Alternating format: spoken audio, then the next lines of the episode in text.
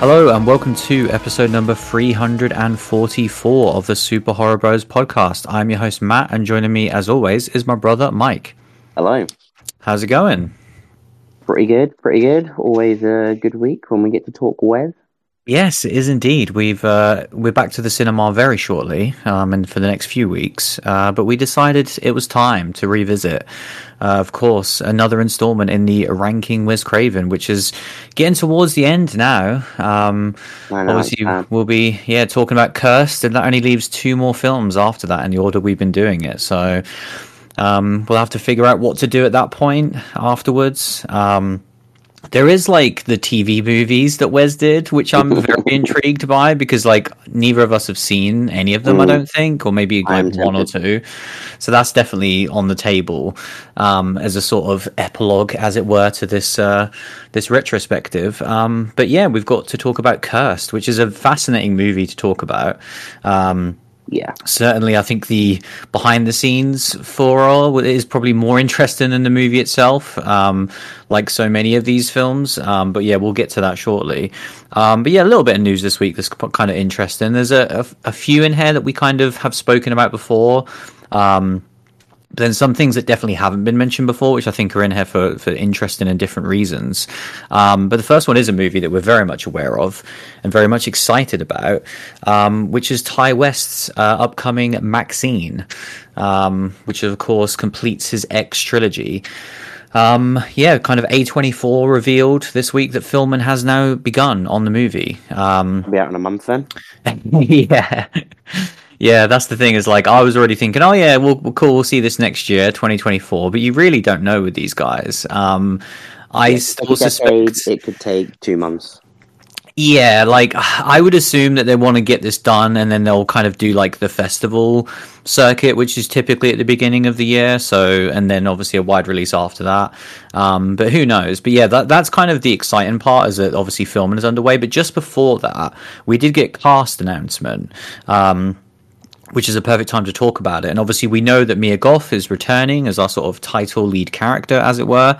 Um, but the rest of the cast is obviously brand new because there wasn't that many people left over, if any, was there from the end of X? I guess we shouldn't really spoil it. Um, but yeah, there's not many characters left, Not any- many. if any. Um, but yeah, we've got a whole host of names here, kind of. Some that are more familiar. There's Elizabeth Debicki, who is in Tenet. Um, Michelle Monaghan, who I know is kind of uh, uh, in the Mission Impossible movies. Um, uh, and then these these last two names are very interesting. We've got Kevin Bacon, um, which is hilarious. You can already kind of think in your head the type of character that he would play in this world, with it being firmly in the 80s No idea. um, just fantastic. I think he'll be great, and, and certainly someone that I hope gets a good kill, uh, death in it. Um, and also uh, Giancarlo Esposito, who um, I think just he just brings so much joy and energy to every project he's involved in. So I think he's a great addition as well. Um, so yeah, cool, cool and interesting cast here, and yeah, we obviously cannot wait for this can- movie. You can already picture him in that world, like Yeah. exactly what his character's going to be as well. yeah, for sure. So like I I love this. I was like, oh yeah, there's there's you know at least three or four names in here that I know. Mm. There's a couple that I don't know as well. Um, so yeah, I'm I just we, we both cannot wait for this film. So yeah, we'll we'll hopefully get to uh maybe get uh, who knows maybe we'll get a trailer this year. But yeah, I'm I'm happy to just forget about this one now until we then need to get very very excited. I think we both said at the time if he can complete this trilogy in the same quality as X and Pearl, one of the all-time great trilogies. Um, which would just be outstanding, wouldn't it? Like, you know, can he do it for a third time? Um, but I yeah, know. crazy. I mean, you got to hope that he can. I think even you know with with that casting news, it shows that like the intent is there to get these people Mm. on board. It's it's not just a case of making this a tiny indie movie. It's like no, we've got people doing this that are you know prop, proper you know well known big actors in this. You know, there's there's a bit of you know there's a bit of weight behind this third one. Mm. It feels like you know it's getting a bit more traction than kind of you know the um you know, with with Pearl, it very much felt like Pearl was just a, a passion project from these two people. Mm. Um, whereas this does feel a bit bigger. Yeah, I completely agree with that. Like, yeah, Pearl was such a small thing that was almost it forced a cinema release because of just how good it was. Whereas it all it always felt like it was supposed to just be like the best bonus feature ever, um, that kind of spawned into something else entirely, um, and ended up being in our top five for last year as well, of course, with X. Um, but yeah, I cannot wait for this one. Um, Next up, this one's really interesting actually because we, we kind of talked obviously a lot about Scream and and the success of the new movie, and obviously we both absolutely adored it. Um, and we were talking about kind of we said at the time like obviously the movie's absolutely killed at the box office as well. Um, and you know normally I'm very bullish in saying like oh yeah they'll they'll announce a sequel straight away. Like I said it with Scream last year and it happened, and then with M3GAN. But with this one I was a bit more tentative. Um, for the simple fact that I really don't think these guys should do another one. Um, before we get to the news itself, like I really think what they did, the kind of the collective known as Radio Silence, like Scream Six is, I think, astonishing. And aside from absolutely nailing a killer, which in my opinion they haven't done in either film, I, I don't know how they could possibly make a better Scream movie than Scream Six. So if I'm them, I walk away with with with our stock as high as humanly possible. Um, and it seems like they agree with that because they now have their next project set up, and it is not Scream Seven. Um, so who knows? Like as an aside, we'll kind of end our our talks on Scream here, but like I don't know what's going to happen. Whether they'll, I, I imagine they will make another one because of the reasons we said. It was so Sure. it, it made so much money, but like whoever's taken that, I think is a is a poison chalice, and I, I just don't see how you could possibly pick up the reins after what these guys have done. Um, so yeah, before we get to I guess what they are doing next, like any thoughts on that whole what I just talked about? Like, do you do you desperately want a Scream Seven? Is it is it do these guys need to be involved for you to want to see that film? God, you've, you've hurt my head, bro. Yeah, it is a lot because we haven't even got to the news yet. yeah, you hurt my fucking head. Like I don't know. Um, I mean, I do want do more Scream. my sentiment that they should walk away? I mean, I do, but I also don't want them to because Hmm.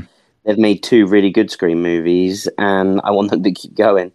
um, because I I love this franchise and I want more Scream movies. So, like, ultimately, yes, I want more Scream movies, and and I also think that the the biggest thing what they've done is they've managed to bring the franchise away from those legacy characters. Um, you know, we had no Sidney in the last movie, no Dewey, and very little Gale. And it's like, okay, so could we could we get a Scream movie that is in Woodsboro with all brand new people, not even from these two movies? You know, could could that be a case, and could I be on board with it? And I think at this point, like I could be, um, if if the movie's good enough. And and I and I and I felt like before there was such a weight to those legacy characters. So I think that's one of the things that they've done the best is is in a lot of ways pave the way to say, okay, no, you, you tell your story now that that is Ghostface, but can be its own. You know, it doesn't have to be tethered with these characters. Um, but yeah, I, I definitely want more Scream. You know, we got we got a great return to Scream, and then we got an absolute banger this year. So, you know, that franchise is still incredibly strong. Um, you know, can it survive the hump of a seventh movie? I know a certain franchise that struggled, um, and I, I want to see Scream have a stab at it, so to speak. Mm. I want to see a return of the stab movies. I think that's the thing. like, you know, the, the, they definitely have gone away from that. There was, you know, there was only very small references to stab in, in this new one. So, I, I almost want it to be, you know, fully stab orientated. Uh, if they did another one, Yeah, it is interesting because you know, just as a quick aside, while we're on Scream, like I don't know how I feel about it because I like say Scream Six was such a massive shock to me how much I loved it that I'm happy right now to just leave it for a little bit, and I'm I'm glad we haven't immediately had the news like we did last year, where it was like you know had they already announced like this coming January there's another one like. I'm glad that's not the case. I think the only reason why we haven't had that is because of this news, which we'll now get to. Um, and so that just leaves us in a weird spot now where it's like these guys have done such a good job with those two films. How do you find like competent hands and competent kind of stewards of the franchise again? Like, do these guys now pick the next people? Like, it's very interesting. But anyway, um, we know what they will be directing. Apparently, um, according to Deadline, um, the sort of the, the, the, duo directors and duo writers known as Radio Silence. I guess that's a lot much easier way than listing four yeah. names every time. Yeah. Um, though sometimes I do feel bad for not mentioning them. Like I do want to at some point, but I'm not reading them out every time.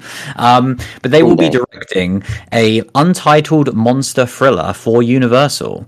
Um, and yeah, that is kind of the monster is the classic Universal monsters. Um, so, in the deadline report, they say the following um, In the vein of the studio's recent hits, like The Invisible Man and Renfield, which, as an aside, I don't think Renfield's out in the States yet, is it? Like, they're calling it a hit already, but obviously we get it this coming week, but I don't think it's out anywhere. I could be wrong.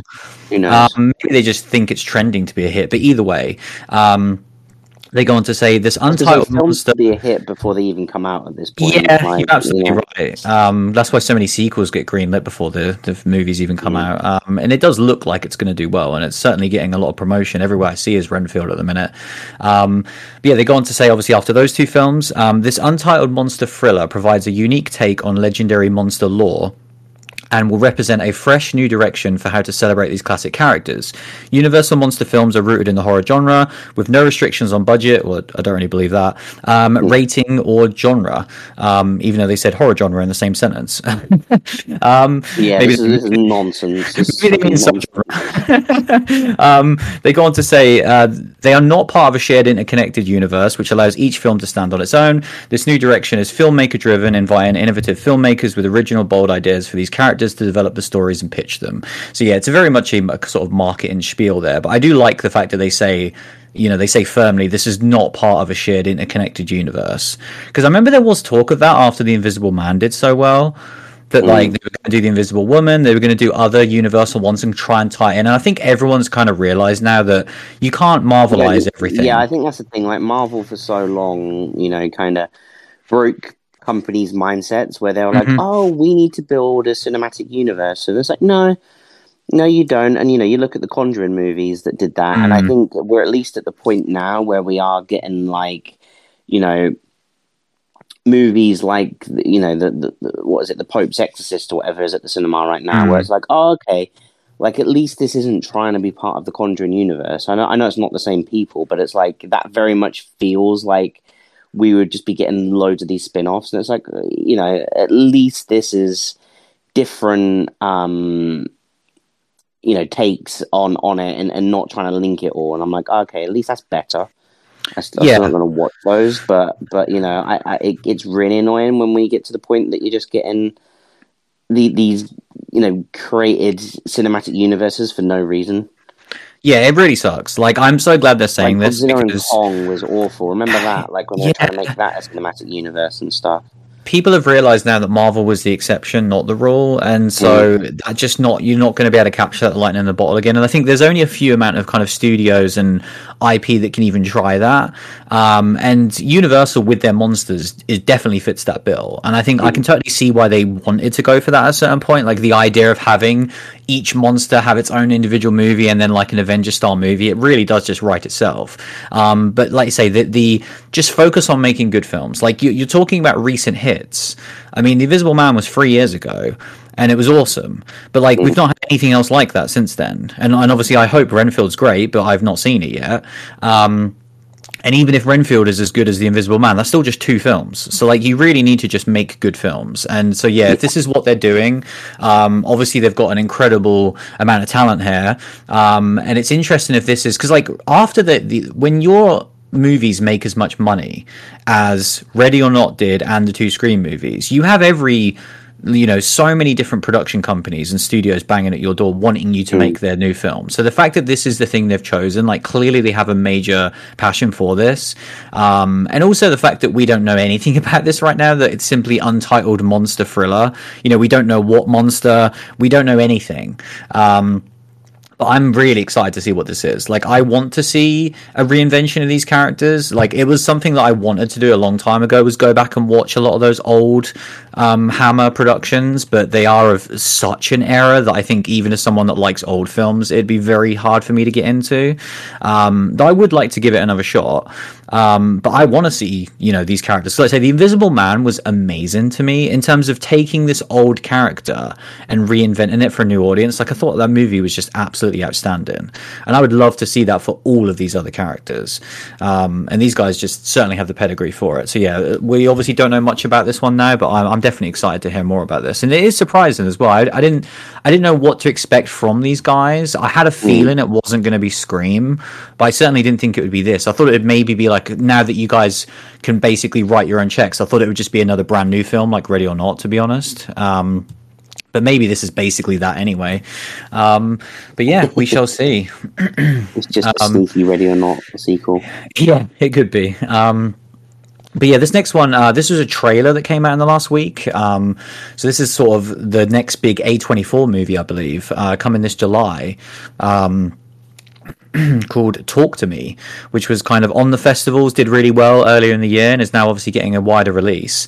Um, the brief synopsis reads uh, A group of friends discover how to conjure spirits using an embalmed hand.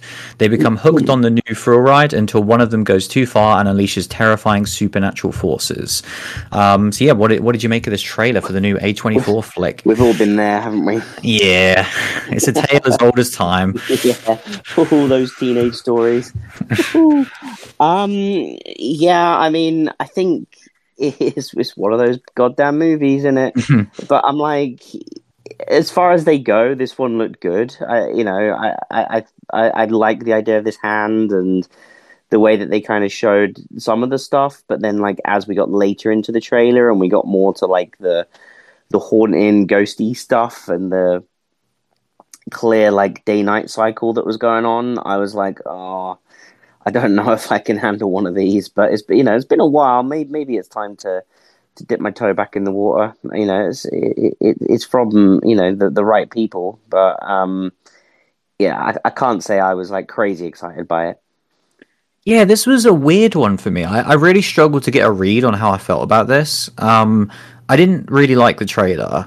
Um, it was weird to me watching it because I, Well, in terms of the actual movie, because I'm I, I want to be so tentative because there's so many examples recently where I watch a trailer that I'm not interested in. Mm. The movie ends up being so much better than the trailer, and I think I've just come to terms that a I hate trailers, and b I think most trailers are shit.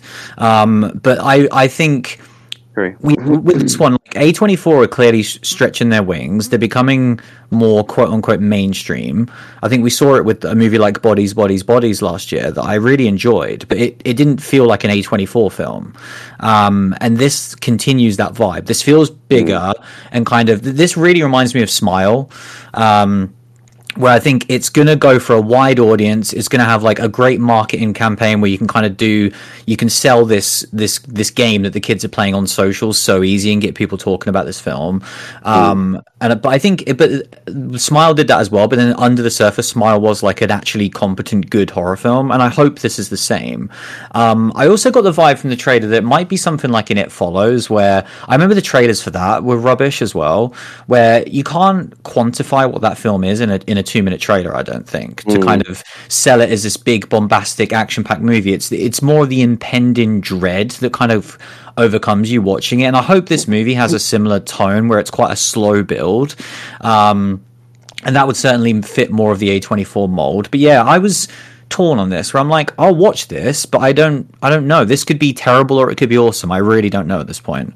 Um, but I, I, didn't, I didn't like the trailer, but that doesn't mean much these days.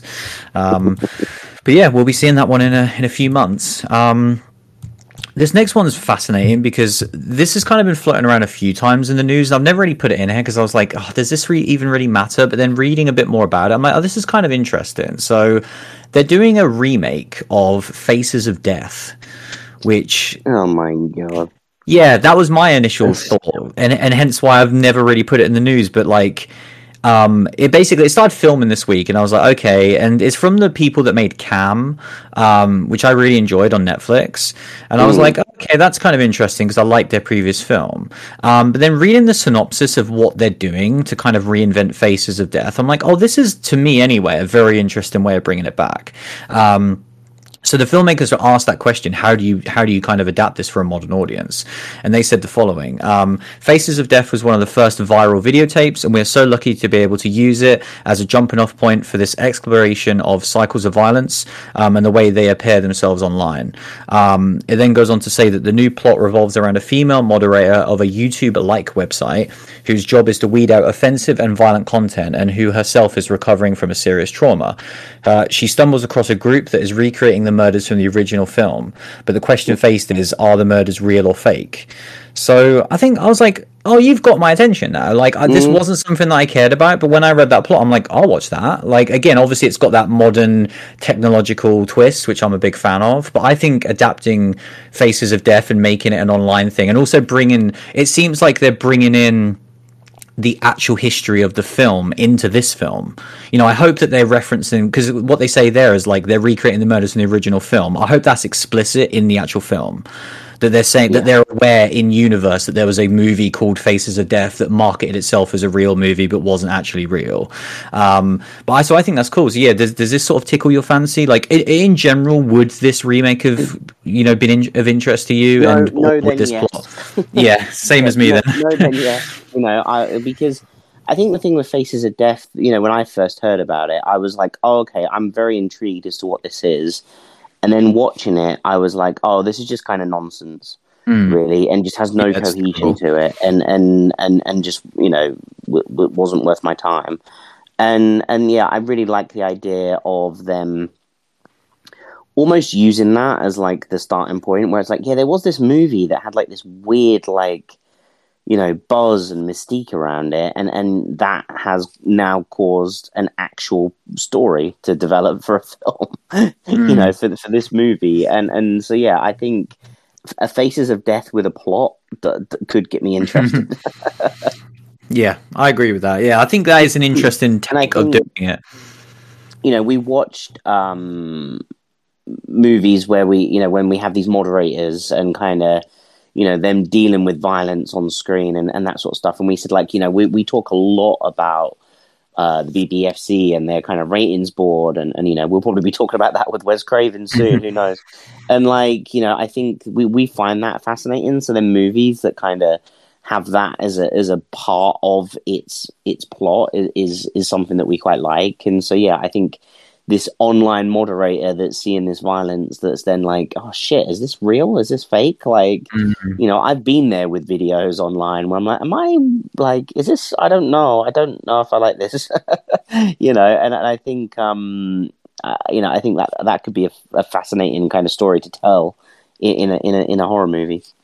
Yeah, I, I, completely agree with that, and I think that is so untapped in mm. the horror genre. We talk a lot about what can you do from the modern developments of today, and we talk a lot about the screen life and technological advancements. But I do think that what you just said then is is differentiating the difference between real or fake is not only just in horror and in violence, but like in general, we are now I think entering the like the great age of misinformation. Mm-hmm. You know, with the mm-hmm. rise of the deep fakes and all that sort of stuff, where and the AI, you know generating stuff where you, it's really going to be hard to tell what is anything anymore. And so I think the potential to tell stories with that is awesome. And that could be one of the greatest kind of benefits of, of something that is probably going to have a lot of negative attributes. Um, so yeah, I'd love to see that explored in a horror franchise of any kind. Um, mm. So yeah, looking forward to it. Um, and then lastly, I just want to throw this one here quickly, just because I want to see your reaction to it. Um, Netflix announced a Stranger Things animated show. Um, this week. That's pretty much all we know at this point. So, yeah, an animated show. Obviously, this comes. They already did that crazy announcement when they announced like we're doing a final season, we're doing a live action spin off show, we're doing a play. Um, I think there was something else in there as well. I can't remember if there's a film or something. But yeah, they clearly, you know, they wanted to make this their big multimedia franchise. Um, and as I said at the time, you've just got to stick the land in. That like all of these things will matter as long as Stranger Things season five is a banger. Yeah. Um, but that's that. That aside, do, do you? I, I, don't really care personally, but do, do you have any interest in a Stranger Things animated show? I, I don't. But exactly what you said there. If they stick the land in, and in season five is as good as season four, um, and then they're like, oh, we've we're putting out whatever content and it and it speaks to me, then I will follow it across media. You know, I've I've got tickets to go to the Stranger Things play. Like I would I would go. You know, I, I would I would watch an animated show that I wouldn't usually watch if the story interests me. You know, I've I've done that with other things. I've done it with Star Wars. Like I would I would do it with Stranger Things, but it but it needs to that they have to first and foremost do the most important bit, which is actually end the thing I love in the right way, and then mm. and then we'll talk. Yeah, it'll be interesting to see. Like, I think most of their animation stuff lands typically at Netflix. Um, mm. So, you know, people seem to like it. I've tried to watch a few of the stuff, and I, I just realize I'm not into animation as much as I get older. Um, so I don't know about this one. I'd have to kind of see it because um, I love Stranger Things. But, like I say, I think the, the fact that they're already getting a little bit too crazy with it. Like I remember, like it's not as the same, but I remember when The Walking Dead was at its peak, and they talked about, oh, we're going to do all these films and all this stuff, and they'll still do them at some point. But like, had they done it and when it was at its peak, those movies would have made so much money. I know. I think imagine? now, yeah, that audience is so gone and so done with it with the million spin-offs that yeah, they'll do well. Like if that Rick movie eventually comes out, it'll do well because there'll be enough people, but it will do twenty percent of what it would have done at the peak of The Walking Dead. Yeah, if they'd done um, that like halfway through the run of Walking Dead, like, oh, that would have been insane. Would have would have been a juggernaut. Yeah, when they were pulling in the sort of viewership they were, whereas like I say, it's it's only gotten tanked more and more as the show's gone on. But yeah, that that's obviously not as the same as what we're talking about here because it's just a, an animated show on the same platform, so it's it's purely just you know keeping you as a subscriber to Netflix. But yeah, they they've got to nail that landing. That's that's the most important thing. Whenever that happens, and uh, that's like the next thing I want to see from Stranger Things. I don't want to be diluted before then because season four, as we've talked about, was exceptional, and I want that to be like my last thought then going into the next season. Like if they say like, oh yeah, the animated show comes out six months before season five, like I'm not going to watch that because I just don't want to be like tainted, um, even if it's great. Um, but yeah, that's it for the news this week. Uh, shall we talk about this week's film? Let's do it. Let's talk about Cursed.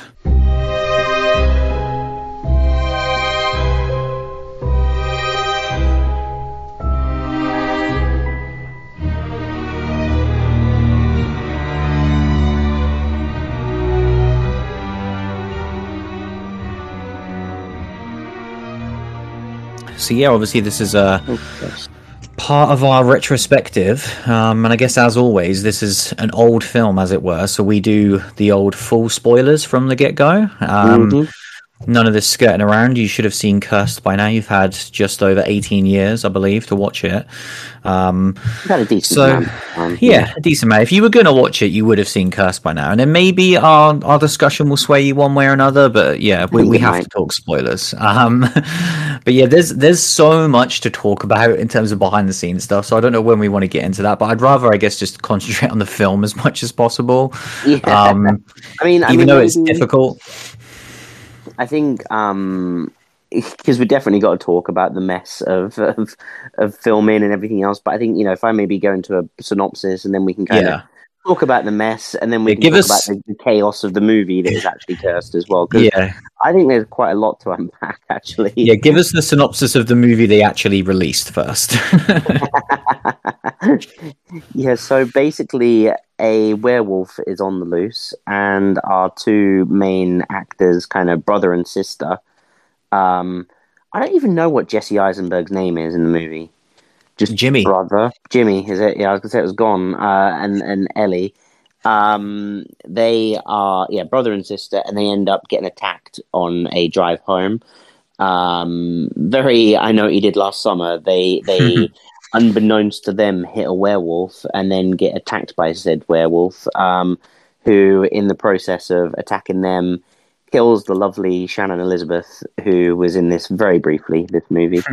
and um, both our brother and sister get cursed fr- from it. Um, so the rest of the movie is kind of like this, this almost like um, you know them dealing with these abilities and slowly becoming werewolf like but also trying to kind of unearth the curse but also just kind of it is really like jesse eisenberg's character that's trying to do stuff you know jimmy's trying to figure out the curse and everything else whereas ellie's just just cracking on with the life really mm-hmm. like like hers is almost just like a drama about like just being in like this working in this tv production company and, and dealing with that and, and, and and then it just so happens that she's also a werewolf.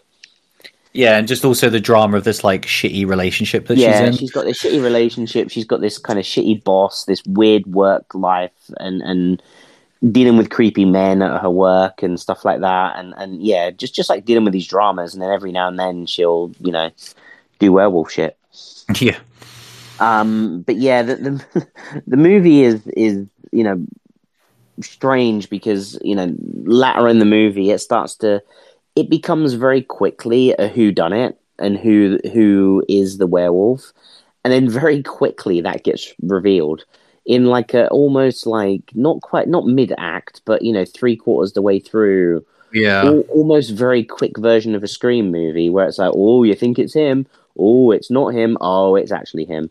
You know and it was it, it was kind of bizarre you know. Obviously it's the team of craven and, and kevin williamson which is huge to talk about that it is the, the the two of them together still working together making this movie that, that is that is kind of utter chaos in terms of what it's trying to do it's trying to take a stab at so many different things i feel And- yeah, well, this is also worth noting that this is the only movie they did right together that isn't a Scream film. yeah i think so So, like, that is bizarre when you think about their other four movies that they did together, and then they did this as well.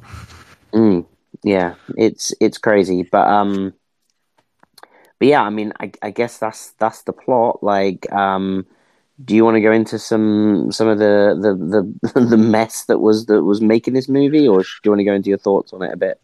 Uh, let's do our thoughts first because I feel like there's so much to go over, and I'm going to try my best to kind of do it quickly. But there's, I mean, we, we've talked a lot about either studio interference. You mentioned earlier the kind of the ratings board interference, and just all this bullshit that kind of really did unfortunately plague Wes Craven's career.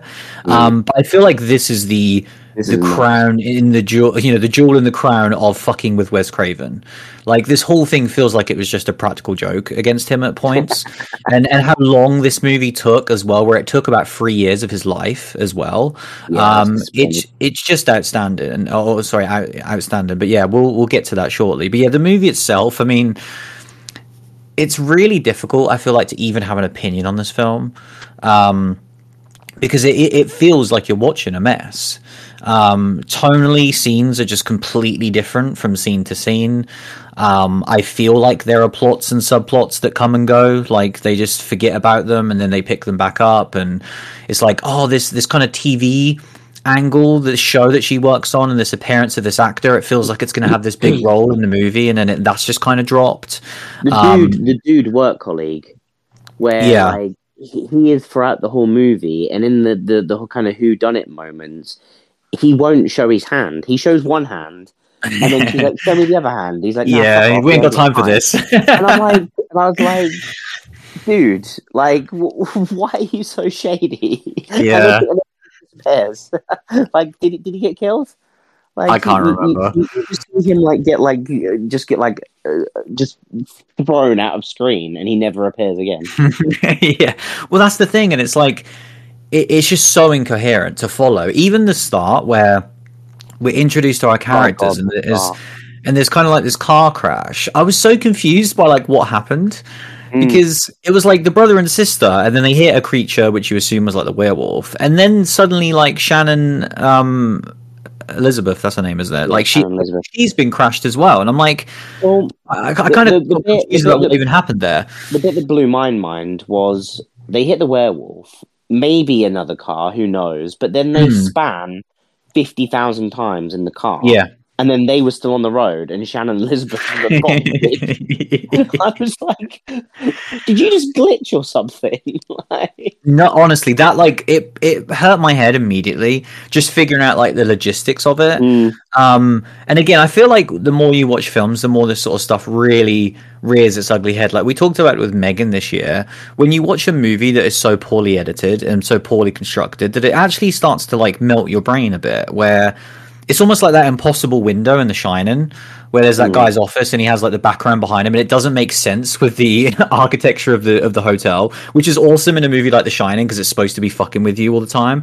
But like that's how I feel watching a movie like this that's so poorly constructed because I, I'm losing track of who's important, what's going on, how much time has passed, what are the rules that you're establishing in this universe as well, because it's a werewolf movie. So then you kind of take your own um, preconceived notions into the film, but then they're purposely trying to subject a lot of those at times.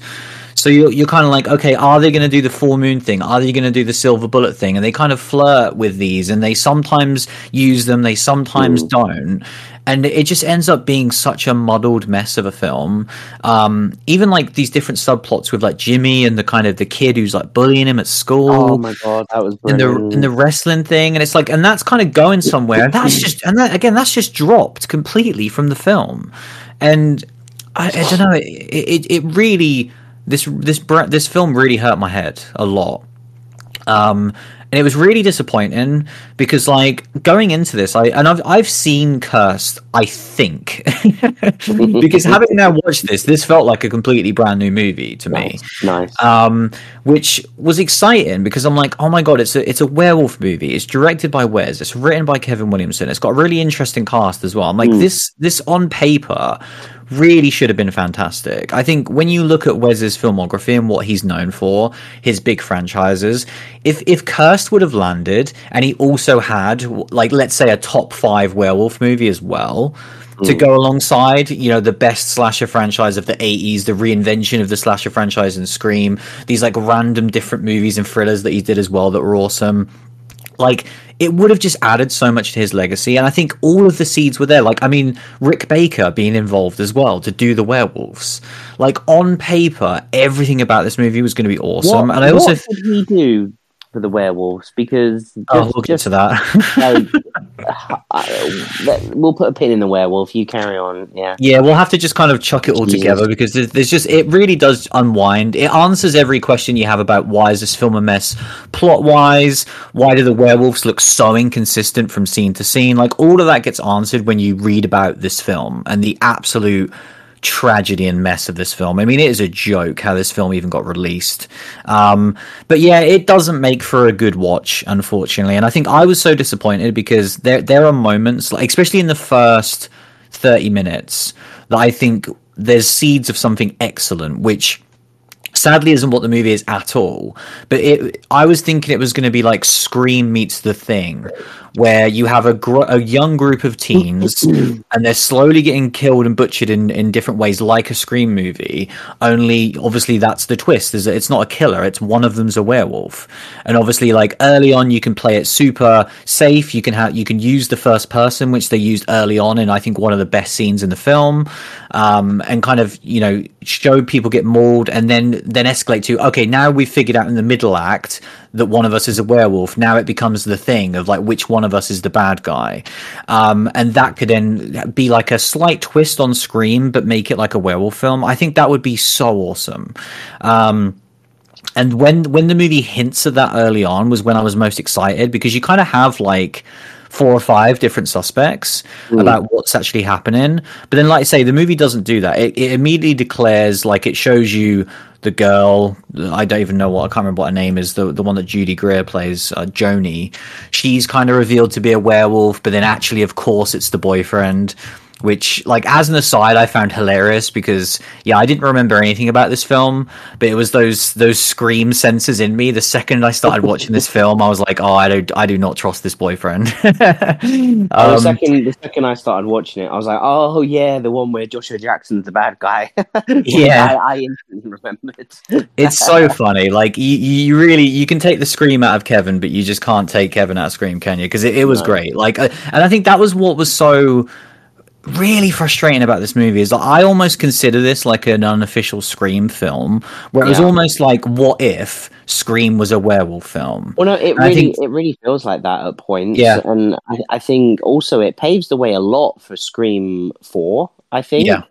In, in in the way that we had this like final act that should have been the final act in yeah. the, you know the whole movie was gearing up to this exhibition opening mm. and you know, that being the big, you know, there's all these horror franchises there, and this is going to be the big thing. And we got the big finale there.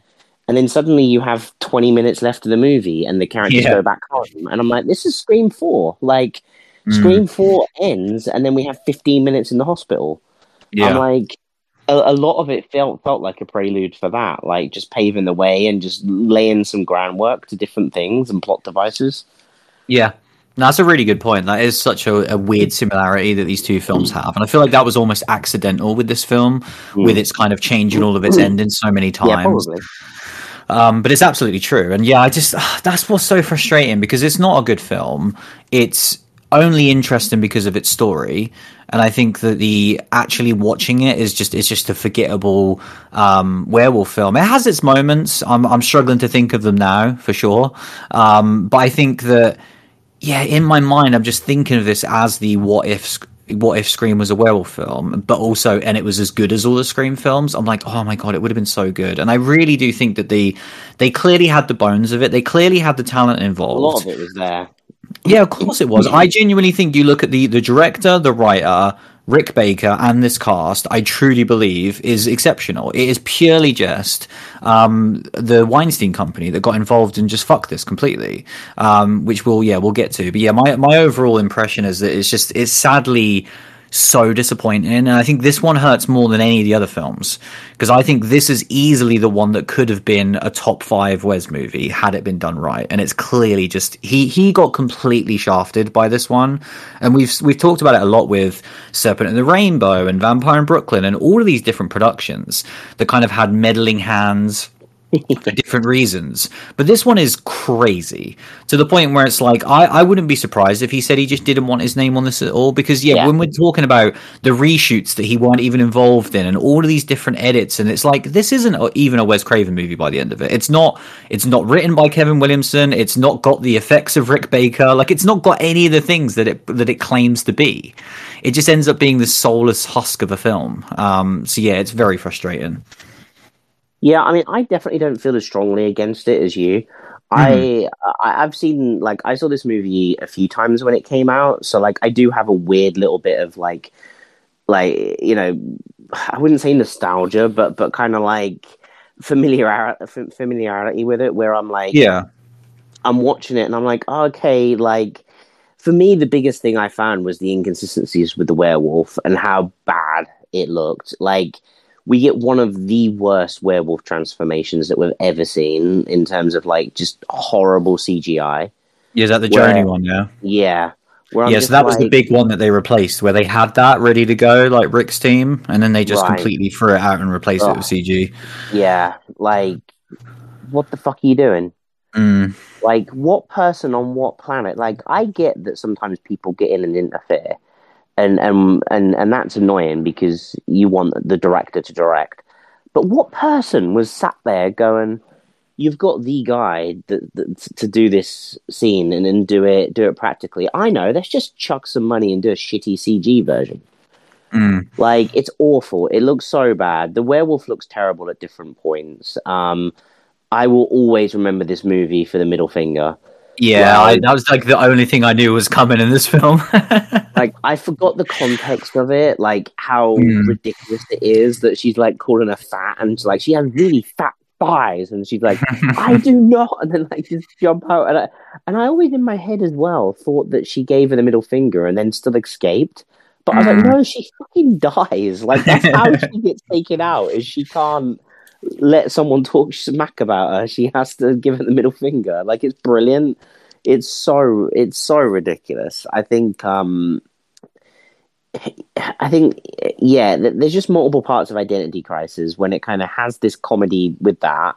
You have this um you know Jesse Eisenberg side plot with his high school kind of romance and bully and Bully then wanting to become his romance. That that it's just handled very poorly and and, mm-hmm. and just just very um you know it, it, felt like it was overtly for laughs but it but it felt like at no point would that have been funny let alone watching it in 2023 but i don't feel like it was funny back then either no. it was just, it was just handled really bad where he was yeah. like you know when when the jock was like oh you know because you're one you you of course you'd know i'm one and it was just mm. it was hmm. just written so terribly. Like I said, even even for what was this 2005? Did you say? Yeah, like, when it eventually came out. Yeah, yeah, like even for 2005, this was bad. you know, if this came, I do not believe for one second that Kevin Williamson wrote that either. No. Like I, I just do not. For as Kevin Williamson as an openly gay man, there there is no way that he wrote this subplot. It's so awful. Yeah, it, it really is, and there's just there's just parts of it where you know it is a mess. But but like I said, I, I ended up kind kind of just enjoying like the the silliness of this. You know, uh, more of them discovering their powers and stuff. Where he was mm-hmm. like doing the wrestling and then getting good at it and, and like people getting yeah. attracted to them because the werewolf alert and I was like I like, like that a, as well yeah it's almost like a Jennifer's body sort of situation yeah, yeah I thought like, that yeah and I was like oh if they'd have just done that more because obviously like her at her work where like yeah, suddenly, you know, every time she walked through the the yeah, all um, the extras in the background is brilliant. Yeah, the, the, like even like towards the end of the movie when she goes to the party and there's just the bloke on the desk, and he's yeah. talking to like three women, and he just like turns his head to look at her. I was like, I just, I loved that. I thought it was was really funny, and like, yeah, I wish they'd have focused on on that more, and and being this kind of coming of age, becoming a werewolf instead of like. Ultimately, they were just. Uh, I, I mean, a lot of it wasn't even werewolf. When you think that whole um, scene at the party a lot of it was people, like when we actually got the confrontation. And then the whole final scene was pretty much all people as well. You know, there might have been people on the ceiling, uh, walking on the ceiling, but but not necessarily, um, you know, very little werewolf. I mm. thought, um, but I, I, kind of enjoyed the whole dog getting infected as well. How the dog yeah, that was good. finger and then got infected. Like there were so many parts of it, like plot wise, that I kind of enjoyed, but they were just these nuggets because there were just these these floating elements of plot that, that existed in this movie that, that never really got latched onto and got a start, middle, and end. There were there were some bits of a plot that got a start and a middle. There were some that were just an end, and, and everything else. But but throughout the chaos, I kind of enjoyed parts of it. You know, yeah. like I say, the whole dog thing. I was like, oh, this is brilliant. When's the dog going to turn up again? Nah, dog never turns up again until the very end when he's fine. Yeah. I was like, I was like, how did that dog not pop up again? It was brilliant. The actual yeah, ending with these, the return of these characters, and obviously, like the horror fan in me is waiting for which one of these is going to be like the final stinger, like yeah. the final horror moment, and none of them are. Oh like everyone's God. just fine. I was like, this is crazy. The, when he fucking turns up and he's like, "Look who I've brought," and she's like, "Yeah, I've got your dog." And then yeah. and then he's just like, "Can I take? Can I? Can I uh, walk you home?" And then just starts kissing her. I was like, "This is yeah. this is like the most like unnecessary, unearned love love ending I've ever seen in any movie." Yeah, like even like you you find like the shittiest rom com out there, and that would still be way more justified than than this. Where yeah, that's what's mad like, about this movie. It's just so tonally that? mad, isn't it? Like there's there's such good shit, and then there's stuff like that that clearly isn't from the same mind. Where they just no. someone's wrote that end of like, oh, it needs to have a happy end. It's like, well, what if he kisses the girl? Oh, that'll work. Like it's just yeah. mad. Oh, it's br- yeah. Like I-, I couldn't help but chuckle throughout the whole thing, though. Like when the three of them are then just wandering off together at the end of the movie, and she's like, "Well, I guess I'm just gonna tidy up, guys." I'm like, "Oh. I was like, "This fucking movie." I'm so glad you mentioned that. The so the final line of the Wikipedia plot synopsis says uh, Bo, Brooke, and Zipper arrive at the house. Bo and Jimmy are now friends. Jimmy kisses Brooke and walks her home along with Bo. Ellie is stuck with the cleanup of the messy house. Yeah, that's the end of the film. it's brilliant. It's true. That is the end. And I tell you, that's, that house is messy. It is messy. it's really funny because before the final scene happens and they they're tidying up the house already I was already laughing because she's doing the worst job of tidying the house up I've ever seen in my life. There's just like utter chaos around her, and she just has like a broom and she's just like sweeping nonsensically, just just sweeping one bit of mess to another part of the room. I'm like, that's not how tidying works. And then, yeah, when the movie ended and, and she was like, well, I guess I'm going to tidy up, I was just pissing myself because I was like, well, good luck, love. Like you, I really wanted it to be like Pearl, where like the credits are on the screen and yeah. we just see her just cleaning the house for oh, like ten minutes straight. oh, I love that. If that's a deleted scene, like well, everything else is. So yeah, but but yeah, there was there was a lot that I, as much as I kind of like have been ripping on it. I, I kind of just enjoyed it for like this. Mm. It reminded me of just cheese. This this It is like, very enjoyable. I think the intro is really good, like This- with the all the stuff on the boardwalk and the the, the was it the palm reader and all. I think all that's really fun. I can't even I can't even like take in the opening scene. Like it, it doesn't make sense to have a band sing a song oh, and have so them good. and have them feature heavily on the opening scene only for the for the for the film to start and they just they disappear. Yeah, It was like a music video for the film that just happened to be at the start of the film. It makes no sense. yeah, because they're the first thing you see on Yeah. screen, you know, and it's not like it's not just this. and then the first thing you see. Yeah, so it's not just a song like a soundtrack playing. You're seeing them play it. It says "Bowling for Soup" in big letters Yeah. behind them, so it's Yeah. it's very much telling you who they are and why they're opening this film. Like they're characters in the film. Yeah. And I really thought they were going to be in the movie more. Like Yeah. I thought there would at least be a throwaway bit where the werewolf just wrecks them or something, or they run Or- away or, at something like they're that. playing in a gig like at the party later on or something. Yeah, you know, but they're just gone. They're just gone. They're not. They're not even in that scene. Like No. the- the- as soon as the opening credit titles go and they finish singing, they're they're gone. From the I will say though, with, with that, the um, because we mm. talk a lot about like cliches and stuff in these mm. films, and and it's certainly of that era. And I think that word, like, you can probably use genre conventions, but I think people me- understand what cliches mean more. Like, it has such a mm. negative connotation what a cliche is, but I think we talk about positive cliches, and I talk a lot about loving the whole characters walking into a pub, everyone stops talking and turns and looks at them. Like I love that shit. It's a complete cliche and I love it every single time. Yeah. Um, and I also love the bands playing in a film. Cliche. I think it was so good in the sort of 90s and early noughties. You Oh, saw that a great. lot. And I always popped for it. And I think it was because of the, it was a time when I was listening to certainly that genre of music that was being Mm. used a lot at that time. So it was always bands like Bowling for Soup Mm. that we're fans of.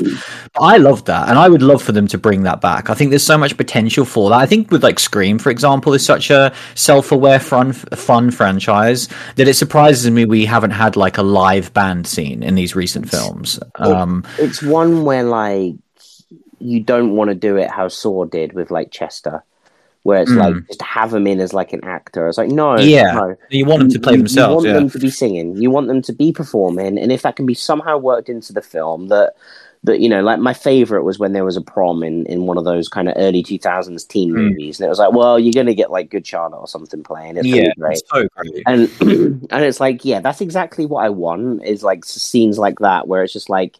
There's a need for a band in this movie, and it just turns out to be Papa Roach. I'm like, hell yeah! Yeah.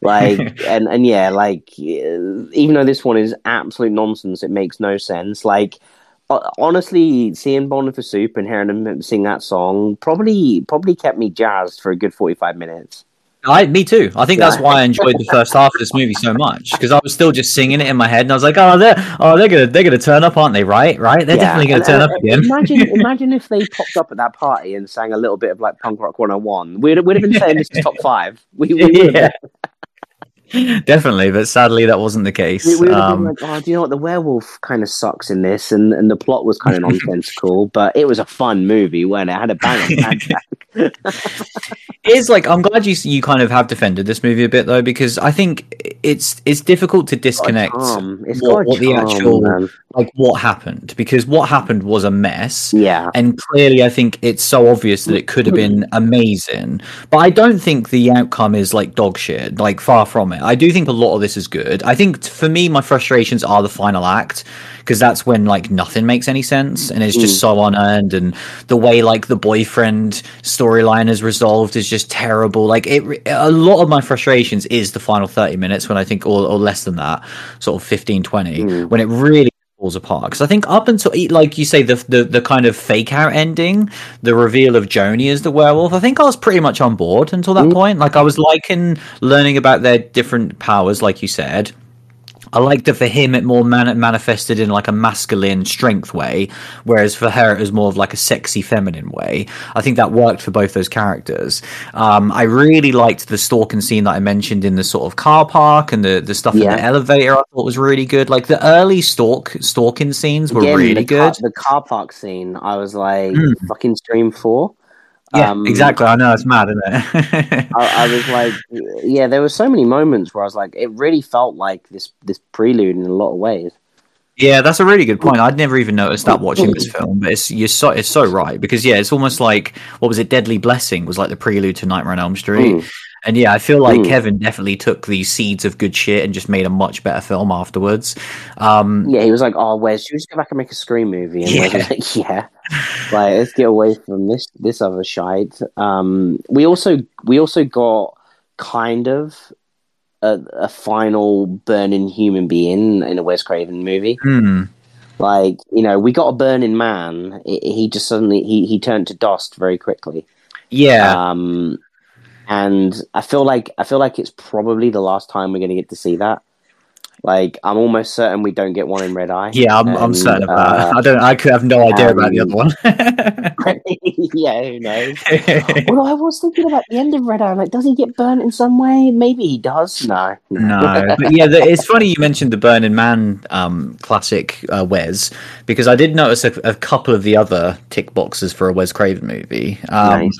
Obviously, dog acting plays a massive role in this Mhm. film, which is always great. Mhm. Um, not one of the best ones. It's more for comedic effect and then special effects in terms of the actual Yeah. acting of the dog, shall we say? Um, he's Yeah. certainly no beast, um, but I enjoyed it for what it for for what No, Zipper no was. is, yeah. Um, and then also we get some classic kind of a character crawling on a roof, um, which they clearly use the old Nightmare on Elm Street trick of the upside down set. Um, so I love any time they wheel that old trick out because it just it looks amazing every single time. I love it. It's like it's It really it's one of those tricks that, and I think that's why like Christopher Nolan basically used it for uh, Inception. But it's like it's one of those things where if you don't know how it's done, it looks amazing, and like and, and even Mm. knowing how it's done, it still looks awesome. But in my mind, I'm like, oh yeah, that lampshade's actually upside down. Like you're you're still thinking about it, but it still looks amazing.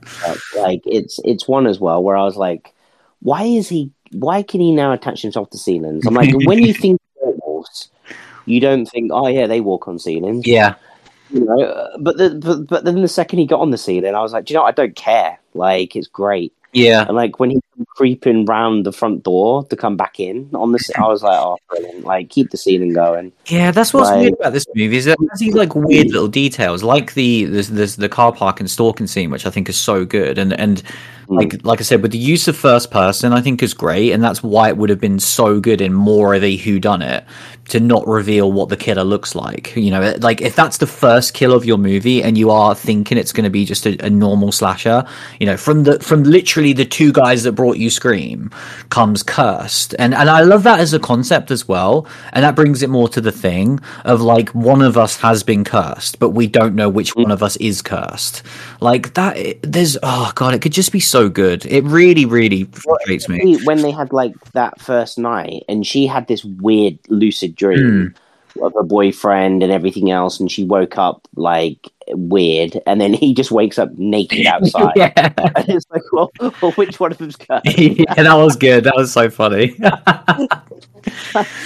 honestly there were so many parts of the movie that, that made me happy yeah, like he fucking woke up naked i was like that's so brilliant for, for me i really do think if they'd have made the werewolf not look as dog shit Mm. throughout the whole movie this this movie could have been much higher on my list yeah, like because I, I did actually enjoy a lot of it for, for all of its faults i just found it to be this this campy early 2000s chaotic fun um the ending is a mess, though, isn't it? but it is a mess. Is a mess.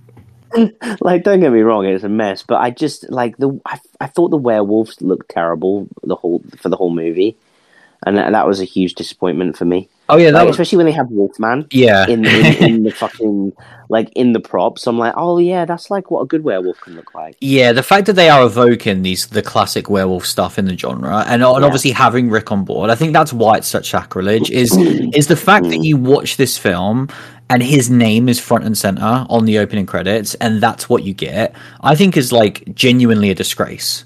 Like here is a guy who has made, I think, probably the best makeup effects in the history of cinema, and you're doing him this dirty. I, I, I, that is enough for me to hate this movie in of itself, and I won't, I won't do that. But like, that is so annoying to me. As someone who loves his work and loves American Werewolf in London so much, like to see his great name dragged like this in this thing that he has nothing to do with ultimately by the end of the of the finished product. Yeah, it's crazy. Um, But yeah, I, I, forgot to say with the with the car park scene and the kind of first person, yeah, like the small details, like when when it goes on the mm. the rooftop of the car, and then it goes back as she mm. kind of turns away, you see like all the claw marks on the top of the roof, and I'm like, oh, it's little things like that that would have been so cool. Ha- again, had they tried to portray it as early on you didn't know what the killer was because that would have been such a little subtle thing of like oh wait there's scratch marks on there like this is clearly more of an yeah. animal rather than a human being um oh so yeah there's just there is potential for that um and we got it with the Shannon Elizabeth. Like yeah. when she just got dragged, mm. it was like, what the fuck just dragged her? Like, is it supernatural? Is it a monster? Was it an animal? Yeah. Was it a person? You know, and then and then suddenly Jimmy's like, "Well, it's a werewolf." And like I say, even with like, that, Jimmy. that would make sense because you can you can have him be cast as like the crazy eccentric, like, oh yeah, of course yeah. he thinks it's a werewolf because he's reading his little comics all day, um, mm. and and no one believes him, but then mm. it turns out that he is actually the only one who's right. Like, well, yeah, because his research was fantastic because he was like looking at books mm. on werewolves, which already is like sketchy. Yeah. But then he'd just transition to a comic. Yeah I was like, I love you so much. like, like he's just like reading this comic, and it's like, well, you know, in in Wolfman episode fourteen, uh, silver is not always effective, so we need to just sever the head. I'm like, well, clearly, clearly, Jimmy, like clearly you're right. Like the, the comic told you. That was absolutely um, fantastic. Um, I also loved the use of early internet in this film. Um, it's some changed my mind. This is a ten out of ten. like I, I, I, that's another thing that I'll pop from this timeline of early yeah, internet because I just have such nostalgia for it. These awesome, these awful HTML websites, and again, back in the day of like you would yeah, just type in werewolf, you would click on the first thing, and it's just complete spurious nonsense written by a psychopath. But you, re- you, mm. you believe every word of it. There is, there's no citations. There's no like actual evidence of anything on there. It's just, yeah, werewolves are real. Look at this mad gnarly picture that I drew last night, and and you just believed it. And I love that. I mean, I mean that that that's 2023, bro. Like it's just more glossy now. That's all it fucking is. Like it's still the same psycho. He just had years of practice. So now he's got a better website and a better production to it. Yeah, that's it's true. still the same nefarious bullshit. yeah, they're just all on Twitter instead. Um, but yeah, I love that. yeah. I just love it. Where it's like, yeah, I love the news. I loved his chain of thought as well for like clicking on the Google search. like I could have watched him Google werewolf history for like an hour and a half. Yeah. Yeah, it is weird. This movie has like we would have gone down a rabbit hole of like him looking up the Loch Ness monster and shit, mm. and like you know, fucking all of these different like urban legends. It could it could have been it could have been great. Yeah, it really could. It and that, I think that's what's weird about it is you you watch it and there are so many there's so many really good elements. Like I, I keep mentioning, but I think the cast is really good. Like yeah. I really like the, just everyone in it, and I think it's um it is Ellie was probably my least favorite. Yeah, but I still I still liked everyone. Yeah, I agree. Like, I think it's because her character is the, is the one that suffers the most from the cuts, where it doesn't it just doesn't make any sense who she is and i think as soon as you have that classic we talk about that a lot as like if the lead character's main talking point or identity as a main character is i'm in a shitty relationship that's something that just mm. immediately turns me off from that character and so that was something of like oh yeah we've been dating for like i think they said like two months at this point. and she, she's all the stereotypes in one mm. though i'm in a shitty relationship i'm in a job where i'm undervalued yeah my you know my brother that looks to me as a parental figure I have issues with. Mm. Like there were so many of these stereotypical things that she had all brought into one character. Yeah, definitely. Um, should we, should we get into some of the, the behind the scenes bullshit? Um, oh, let's do it. Yeah, I'm gonna try and oh god, I mean, people can pull up like because I'm just going through the Wikipedia page because there is so much on here. Um, and it is fascinating to read because you just kind of get a sense of like the overall like the cliff notes version is that yeah this is dimension films obviously co-founded by the weinstein uh, brothers um, harvey and bob and they they fucked everything. Like they, they take the full blame on this one. Um, it, it, blows my mind that the kind of like the weinstein company and dimension films had so many hits over the years and so many great mm-hmm. films and it must have just been when he was out sexually abusing women. Um, because well i think that's probably it yeah because yeah, whenever they were actually involved in producing it seems like they did every bad decision they could could possibly make. Um, so, and I'm just so glad that they're not a, a company for many reasons. But yeah, it's. Um, basically the, the first thing that this says here which again blows my mind after watching the film is that the first draft of the script was written by kevin in around august 2000 and followed the exploits of a new york city serial killer who discovers that his lethal tendencies are due to his lycanthrope nature so that's very much in line with what i was discussing. Um, you know the, uh, uh obviously that's following it more from like a serial killer's point of view. Um, like i'm always wondering if that'd be like an american psycho style film. Um, yeah. but yeah it just it's so different to what we got. Um, this is when obviously they wanted to get Wes Craven on board. He was in the final stages of pre-production at the time of a movie called Pulse, which uh, did end up coming out. I remember seeing that actually. God, I remember Pulse. Yeah, yeah. It's, it's, an interesting film actually. I think it's like a remake uh, of, of another film um, from yeah. Asia. Um, but basically, he got pulled off that movie ten days before he was supposed to start shooting, and was basically forced to make this film. Um, and it's weird because I'm assuming it was because he had a contract with with them, so it was like, oh no, you're not making this film, you're now making this other film. Um, and he was not happy, so they doubled his pay to do this film. Um, at the time, he didn't. Well, at least he got. Yeah, at least he got paid. But I mean, we'll, got paid, right? Yeah, we'll we'll get to that. Um, but the the um, Wes said at the time that he thought the script was too similar to Vampire in Brooklyn, um, which is why he didn't want to make this film, which I find to be also be interesting. Um, this is when they also got Rick on board, so this was a very much like they they talked about there's going to be a modern hip twist on the classic werewolf tale, and so this had you know these three big names attached. Mm. Like what could possibly go wrong? Um, this is the Weinstein's. Yeah, this is when we start getting cast in, and we like Jesse Eisenberg and uh, Christina Ricci, a, a couple of the early people to sign up, who obviously ended up in the final movie. But there's a whole host of names here that you might recognize that mm. are not in this film. Um, Scott Foley was supposed to be in this movie, of course, of Scream Three fame. Great. He was originally cast as Ellie's boyfriend Kyle, which, as you'll know, is not his even his name in the film that we watched. Um, he's not in the movie. Skeet Ulrich, uh, Ulrich, uh, obviously, he signed up as the lead uh, for this film in uh, March 2003. Um, but he was to play Vince Winston, the burnout son of a millionaire who gets bitten and cursed by the beast. Um, that does not sound like a character hmm. that's in the film I watched. Um, no, I'm going to say that that sounds like a character in a Kevin Williamson script that then uh, didn't get made. Exactly. So it, it's already a mess. But then you got names like Robert Forster was supposed to be in this. Corey Feldman was cast as himself. Um, there's a few actors in this that kind of play themselves, which did end up in the film. Um, Heather Langenkamp was going to be in this yeah. film as well. Um, also, John C. McGinley was going to be in this film as oh, kind of Jimmy's abusive really? dad. Um, Brilliant. So there's all these names, and then yeah, basically production got shut oh down. God, I want, I want that side plot. I know it's just insane. Like this, this movie was so different, where production was shut down, and then when they restarted production, like half a year later, it resumed with a new script where new roles were added and others were completely rewritten. So this is why Skeet dropped out because he was unsatisfied with his character's transformation, and that's when Joshua Jackson was cast to replace him. And that character was then renamed Jack and retooled as Ellie's boyfriend. So it was basically a brand new character um, who ends up being one of the most important characters in the film. Um, and then all of those other names like Robert Forster and Heather and John C. McGinley, they were written out because their characters their characters were written out of the new script, so they just couldn't rep- reprise their roles. so it's like, oh yeah, those movie you signed on for, yeah, those characters don't exist anymore, so we don't need you anymore.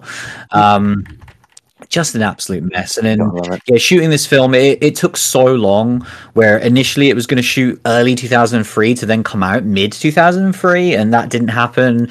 Um, it initially had a budget of 35 million, which by the end of this, like almost two year shoot, ballooned to 100 million dollars. Um, there was countless reshoots this is when kind of when they shut down production this was when rick baker got really annoyed um, because he was prepping like the final transformation effects and obviously mm. this stuff takes so long where they have to like mold the actors and do all this crazy no, stuff that's, that's, what's so disappointing yeah this is what really like angers the, me that you've got like the guy that does this hmm. shit mm. and and he's done all of the prep and he's done all of the work and he just doesn't get to execute his vision yeah um, you know that that really triggers me. Oh, it's so frustrating. But yeah, he was like they were really close to getting it done. When they shut down the production, he basically said to them, "Look, if this is ever going to start up again, just keep a few of my guys on for an extra month. We'll get this stuff in the can. We'll then put it away, and it'll be ready for you whenever you want to start this production again." And they were like, mm. "Nah." We don't want to do that. So he was like, "Well, fuck it then. I'm I'm gone." So that was when he exited the project. Um, also another name which gets mentioned here a lot is editor Patrick Lussier, who's kind of he's been involved in pretty much all of Wes's movies. Like his name is on every poster for every good Wes Craven movie. Um, and he was got to oversee this where um, he was supposed to be on this for like nine weeks, I think it was, and he ended up working on this film for like two years. Um, because it just kept coming in different. Yeah, so uh, before the reshoots, there was an original 90 minute film, and the only thing that's missing was the ending, as well as like obviously visual effects and the score and that sort of thing. But the rest of the movie was done. Um, and this is when they kind of had like John C. McGinley was in the film and all these other characters. Um, and that's when the screenplay got major rewrites. And this is what, what turned even Ellie and Jimmy into siblings. Like they weren't even siblings in the original thing that they shot which again just shows you how much of a goddamn mess this film was. Um, and and obviously merged Vince now into Ellie's boyfriend Jake. Um, but apparently, of that original ninety minute film, there's about twelve minutes of the film ended up being in the film that we saw. Um, so yeah, they restarted. This is obviously when they when they threw away the practical designs in in in, in lieu of the more digital effects because obviously Rick didn't want to work on the movie anymore. Um, yeah, it goes on that there was four different reshoots as well. Um, so they they literally even joked when they came back that they made shirts saying "Cursed four back for more." Um, because it was like they'd basically shot four films worth of content at that point. This was in 2004, so this is still a year before the movie actually ended up coming out. Um, and then yeah, there's a few like quotes from the actors, which is interesting. Um, the well, there was a good one here. Like Judy Greer was talking about the movie in 2014, saying she I don't know why the movie got so fucked up. I don't understand it. I thought the script was fine. Honest to God, I didn't get the big deal. I don't know who kept making them fuck with it. We shot the movie for like seven years. I think they said we had four movies worth of footage. It was so fun but so weird. I don't get it. I couldn't figure it out. Um, I also love Jesse Eisenberg's quote uh, from 2019. Um, he said the first movie was more interesting and provocative. I don't know why it wasn't working. Now that we know the behind the scenes of the Weinstein Company, it makes sense as to why it was so chaotic. Um, so I love that he just throws him under the bus there. Um, he also talks about yeah, like they filmed ninety percent of the original film that was going to clearly have a much bigger budget, um, and he said the second version was definitely them cutting corners in different ways. Uh, he also said the plot. I thought it was so stupid. I thought the plot was so cliche. Why did they make us brother and sister? Uh, the things they kept from the original film were little snippets, like a car rolling down a hill. They would keep that shot, but they threw everything else away. Um, so yeah, it, we we spoke about that, but like you know, the the car rolled down a hill for no reason because they didn't actually fall down a hill. No, exactly. And it, like, I, I love that. Like that's the scene that he called Yeah. out that they kept in. I know. it's brilliant. It is amazing. Like I love hearing everyone come out and talk shit about this film because it's, it's just everyone's unhappy that worked on it, and it sucks. I'm glad all most of these people we're talking about, pretty much everyone went on to greater pastures. Um, but God, it's just so frustrating. It's the type of thing that will. You know, just an aside, like I was going to say, I can't believe Wes Craven wasn't more jaded with the film industry. Um, Yeah, because to me, he always came across like such a, a he was so happy to talk about the film industry and what it had given him and he clearly always was a guy that would look at what the film industry gave him rather than what it took for him but he's a he's a Mm. better man than I am because I would have been so pissed off with this stuff and and we've seen a lot of people be jaded on very small things and hold grudges for a very long time and it makes me Yeah. kind of I guess respect them more for doing it, and and then also respect Wes and being like, I don't know how you're this big and and can just move on from this, because yeah, this is two to three years of your life that was ruined. That is then your name's put on this movie that you ultimately had no, almost nothing to do with. Um, so that does just blow me away. Um, but then we get to the rating, which is sort of the final nail in the coffin, really. Is that in, in the fall of 2004, Dimension Films cut the film to a PG 13 rating instead of the planned R rating. Um, and this is where uh, Wes Craven says uh, the contract called for us to make an R-rated film. We did. It was a very difficult process. Then it was basically taken away from us and cut to PG-13 and ruined. It was two years of very difficult work and almost hundred days of shooting on various versions. Then at the very end, it was chopped up, and the studio thought they could make more with a PG-13 movie and trashed it. I thought it was completely disrespectful, and it hurt them too. It was like they shot themselves in the foot with a shotgun. Um, so yeah, they they just even after all these reshoots, they basically had a third movie. They they still then fucked it on the last hurdle, um, thinking they could make more money, which they didn't. Um, one of the biggest mm. examples is is the Jenny's death scene in the elevator. It was apparently super gory, where you see like a dead body get ripped apart. There was um, scenes mm. that were used in the Fangoria article that was published before the movie that kind of got people really excited for how gory this movie was going to be, um, and that's just not in the film at all. Um, and yeah, kind of, I think that's pretty much it. They're, yeah, just talking about how this was such a long experience that ended up. Yeah, Wes was talking about this was two and a half years, and even though they doubled his fee, it was still not worth it for him um, because it, yeah, it just killed him for two and a half years basically. And he, luckily, he mm. went on to do Red Eye after this. Um, but yeah. Yeah, and then the, the, the, final note, I guess, is there has been murmurs of these different versions. Um, this final bit's really interesting because it says in July 2021, uh, Brian Collins from Screamfest blog did a review and comparison between the final film and then both Craven's original unfinished cut and the first reshot version, so the one before it was cut to make it a PG 13. Um, God, I want to see both so bad. Yeah, and it says which surfaced from VHS work prints, and both versions were apparently praised as superior to the final version. So, because I remember that there was also the kind of release the Craven cut campaign a few while uh, a few years ago for this film, and I thought the mm. kind of end into that was like, yeah, those movies basically don't exist. But I want to look up this Brian Collins now, what he did in July 2021, because um, I'm fascinated with work prints. I think one of my the famous ones for me is the Rob Zombie work print of his original version of Halloween. Um, I have a copy of that, and I really love it. I I love the movie that he ended up making, but like the work print is so different, and I really really love that version of the film. Um, and it's cool that that kind of leaked out there, so it's out there so people can compare and contrast. But yeah, I didn't think that existed um, with this um, film, but apparently it does. Like the two versions as well.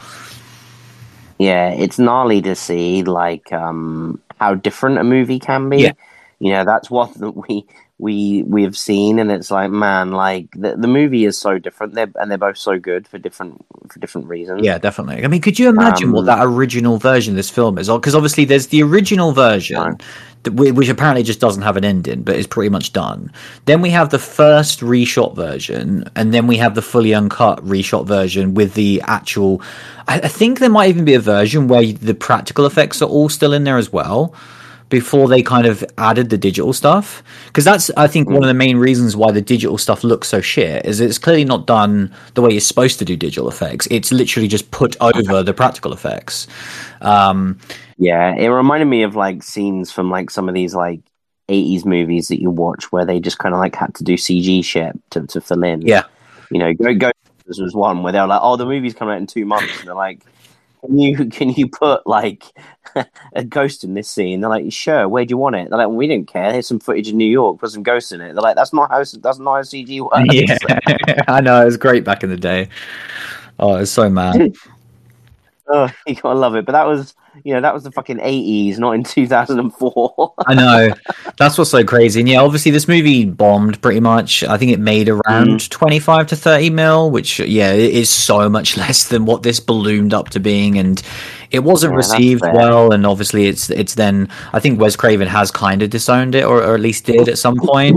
Um, and then, like I say, the last thing was the kind of people talking about the release the Craven cut, which ended up not really happening or doing anything. It was weird because um, again, the editor Patrick was talking about um, he said it was unlikely due to the ending never being shot and also the lack of popularity um, because obviously it would need to be this like massive thing like like Justice League was to basically happen. Mm. Um, but and he also claimed he had no idea who owned the rights to the film anymore due to like Miramax being split up and reverting to other companies over recent years. So it's like no one knows who owns public it. domain. yeah, like that. Like no one knows where it is. But like I thought, mm. I, that's what I've learned in in this recent week and reading this is I thought it just didn't exist. But like apparently it does out there, so I am uh, I'm definitely going to be doing some sleuthing in the next week or two because I need to get my hands on these work print editions. I, am like so obsessed with this now that I need to I need to see anything. Like if there's actually versions of this movie that has like John C. McGinley in it and just other actors that aren't in the film I watched, like I need to watch it. Yeah, I, I would love to. I would absolutely love to. Maybe we'll do that, and we'll we'll we'll, we'll maybe yeah, maybe it. that can be our new. Oh, I'm re- so re- down for that. Imagine if we Like, got that. multiple rewatches of Curse. The work print version of Curse that doesn't have an ending. Yeah, yeah. Do we? Where do we rank that on Wes Craven's list? Because that's more of his actual movie. exactly. Um, but yeah, I mean, do do we have anything else to add, or do you, do you, should we? I think it's time to rank this, isn't it? Yeah, I had a, I, I've had a great time. Yeah. So yeah, the ranking so far, sixteen films. Um, as we get to these final three entries now. So yeah, still reigning king at number one for now um, is A Nightmare on Elm Street. Um, and, and yeah, before we get into the rest of the list, like as we keep saying, this can change at any point. Like we, we might just be trolling you guys, and on the final episode, we might just like put in a new film at number one. You know, Yeah. maybe we're just secret I mean, let's- fans let's- of the people under the stairs after all. You know, so Let's let's be honest. It's going to be Hills Have Eyes Part Two. yeah. Well, yeah, we'll see where that is for now. But yeah, number two uh, is crazy to think of Scream as number two of anything, but it is number two as of right now. Uh, number three, Scream 4. Number four is that Hills Have Eyes Part 2 that you just mentioned. Uh, Oh, yeah. Rounding out the top five is The Hills Have Eyes. Number six is Scream 2. Number seven is Wes Craven's New Nightmare. Uh, number eight is Shocker. Number nine, The Last House on the Left. Uh, rounding out the top 10 is Scream Three. Um, then we have the final six movies of The People Under the Stairs, Swamp Thing, Deadly Blessing, Deadly Friend, Vampire in Brooklyn, and bringing up the rear is The Serpent and the Rainbow. So, Cursed. Um, I, I got a feeling it's not going to be cracking that top 10. Probably not. No, no. no. I mean, I mean, you. I think, I think what we need to do is you work it up the list as far as you're going to work it up the list, and then, and then I'll, I'll go from there. well, I mean, it's it, listen, like it's obviously better than these bottom films, um, because there's so much to like in this film, and I and I think that even though I do have to judge the film, it it's so difficult because I really think the bones of something excellent are here. Um, but I obviously can't judge it on potential. I have to judge the film. Um, but I still think what I saw was clearly better than those bottom three films. Um, It's clearly not as good as Scream Three. Um, I would say it's I would say it's not as good as People Under the Stairs either. Um, so I'm looking at two films right now. I'm looking at Swamp Thing and I'm looking at Deadly Blessing, and it's like and then Cursed, and I and and those three are such different films. Um, like Deadly Blessing, I said at the time, I find to be quite a boring film to watch, um, but I massively respected it in its kind of legacy. It's made of three. Oh, by far. And I think in terms of his legacy, there was the beginnings of, of the amazing stuff that was later. I think it's really original, the story. Um, it's just pretty boring um, and way too long. Um, and then Swamp Thing is just a camp mess. And it, but it's a different kind of mess to Curse because it almost feels like an intentional mess um, that is ridiculous but really, really fun. Um, and then there's Cursed, which has like I think the highest highs out of all three of those films, but probably the lowest lows as well, and, and certainly just such an awful ending. Like I really cannot stress how much I hated the last twenty minutes of this film. Um, so yeah, I don't know how I feel right now. It's some for, for me anyway. It's somewhere in that place. Am I am I way off, or are you around that area? No, I think I think for me, I was thinking it's. I'm like, does it go above or below People Under the Stairs? Mm. And like when I'm thinking about it, I'm like, I think it goes below People Under the Stairs for me. Mm. Um, I had it above those two. Um, for me, I think there's a there's a gap between that list before we've added Curse to it. I think there was a gap between People Under the Stairs and Swamp Thing Yeah, in terms of level, and I think Cursed is closer to that People Under the Stairs level.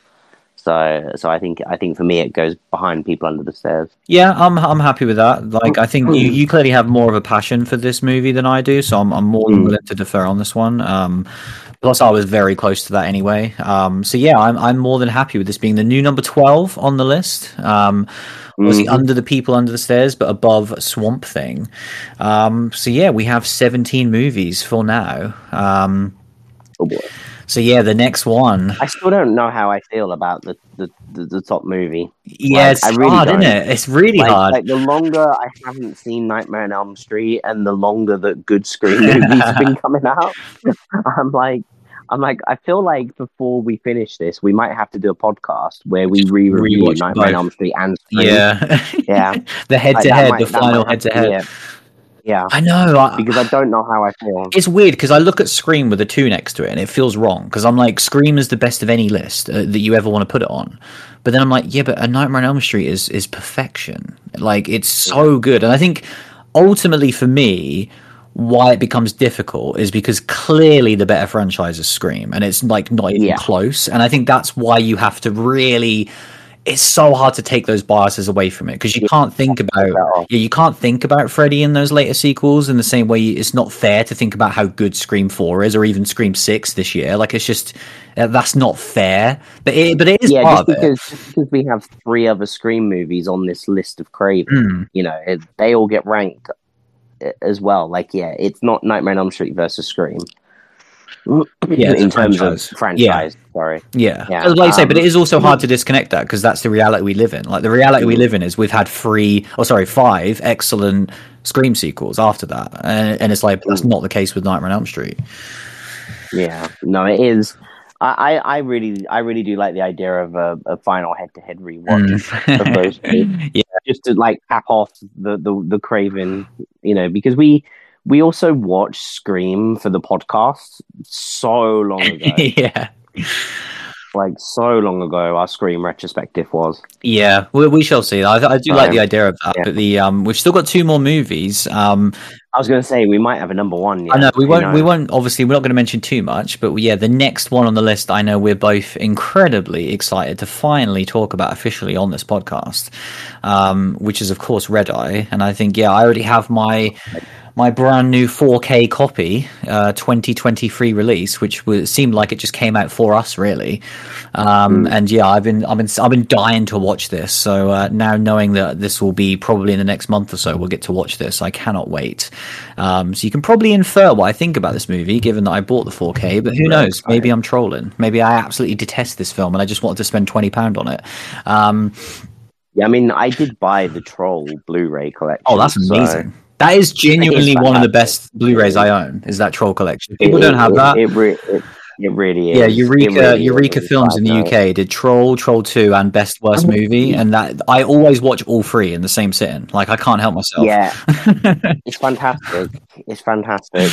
Like it, it, is honestly one of my favorite I Blu-rays it. that I have as well. yeah, I absolutely, I genuinely love it. It's so good. Um, like that and like One Cut of the Dead. yeah, yeah, those I love those weird like special releases like that. They're just so cool. Um, I, I I have to have like four and a half hours to watch One Cut of the Yeah. Dead as well if I ever want to watch I know.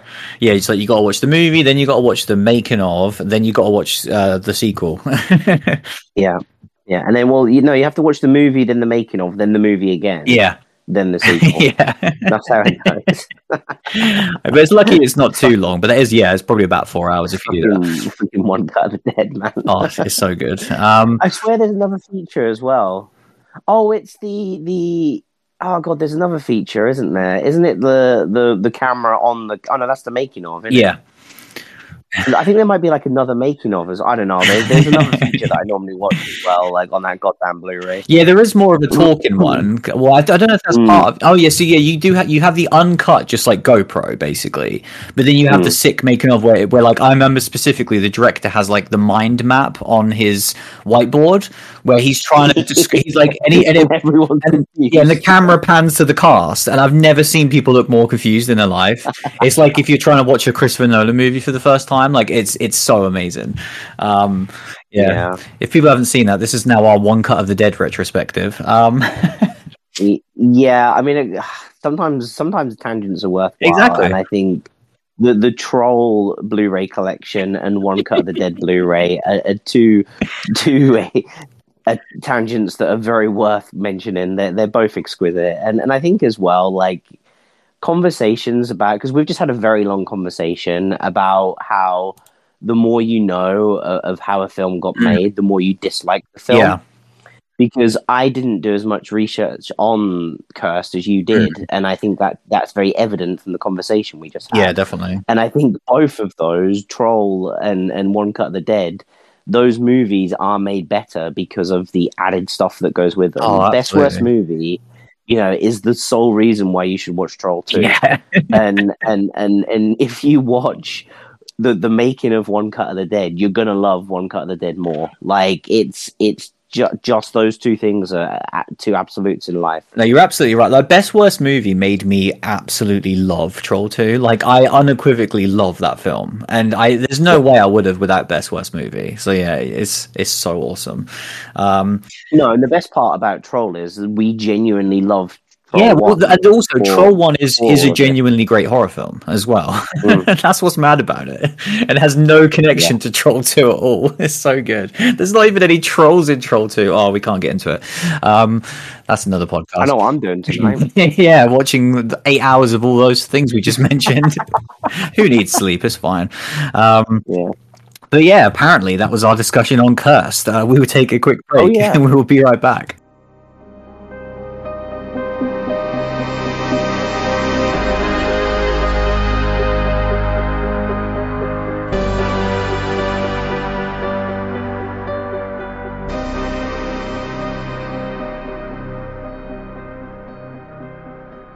So yeah, that that's pretty much it for another week. Um, say what what are we coming back for, bro? Like we we just we just had our uh, spin off uh, nonsense conversation mid mid reviewing that movie. Yeah, pretty much. Like we're done. We're, we're signing off now. But yeah, just as, as a final note, obviously we're back in the cinema now, which I'm very excited for.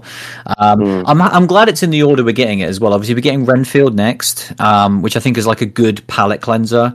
Um, hopefully, it's funny and hopefully it's a good time. about that? And then yeah, I'm glad that then we then get the proper, a big proper horror film in Evil Dead Rise. Um, a lot of expectations on this one. Obviously, I mean, we've talked about it time and time again, but it's worth mentioning. Like, we genuinely adore Evil Dead. Like, I feel like it's one of those franchises that we don't talk enough about because we Mm. talk about Nightmare on Elm Street and Hellraiser and Scream and these different ones, but like, we adore all of the Evil Dead films and the TV show so, so much. Um, like, in terms of just overall quality, it's one of the things we love the most. Um, Yeah, I was gonna say if you're talking horror IP, Evil Dead is like up there with the highest, most consistent. Like when we talk about Scream. Yeah, hundred percent.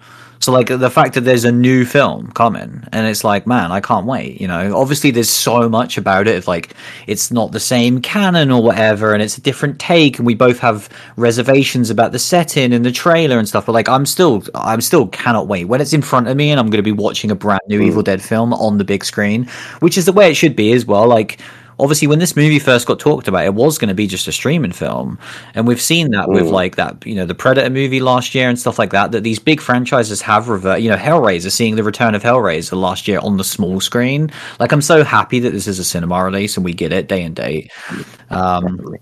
So yeah very, very excited. no i can't wait for the next few weeks should be great The time more, the more I see of Renfield, though, there's like another trailer that's done the rounds. Right. Like the more I'm like, man, I don't, I don't know. Like, I don't know either. Yeah, I- I'm keeping an open mind because I, would- want it to be good. But I always had reservations because I genuinely think Nick Cage is going to be in this movie for about ten minutes. So I just hope that I like the rest of it. Yeah, yeah, yeah. I mean, yeah. I, I just, we'll see next week. yeah, we'll see. I hope it's good. For, I hope it's good fun. Yeah. But uh, yeah, Mm. that was episode 344. Thanks for listening as always, and we'll see you again very soon. See you later, everyone.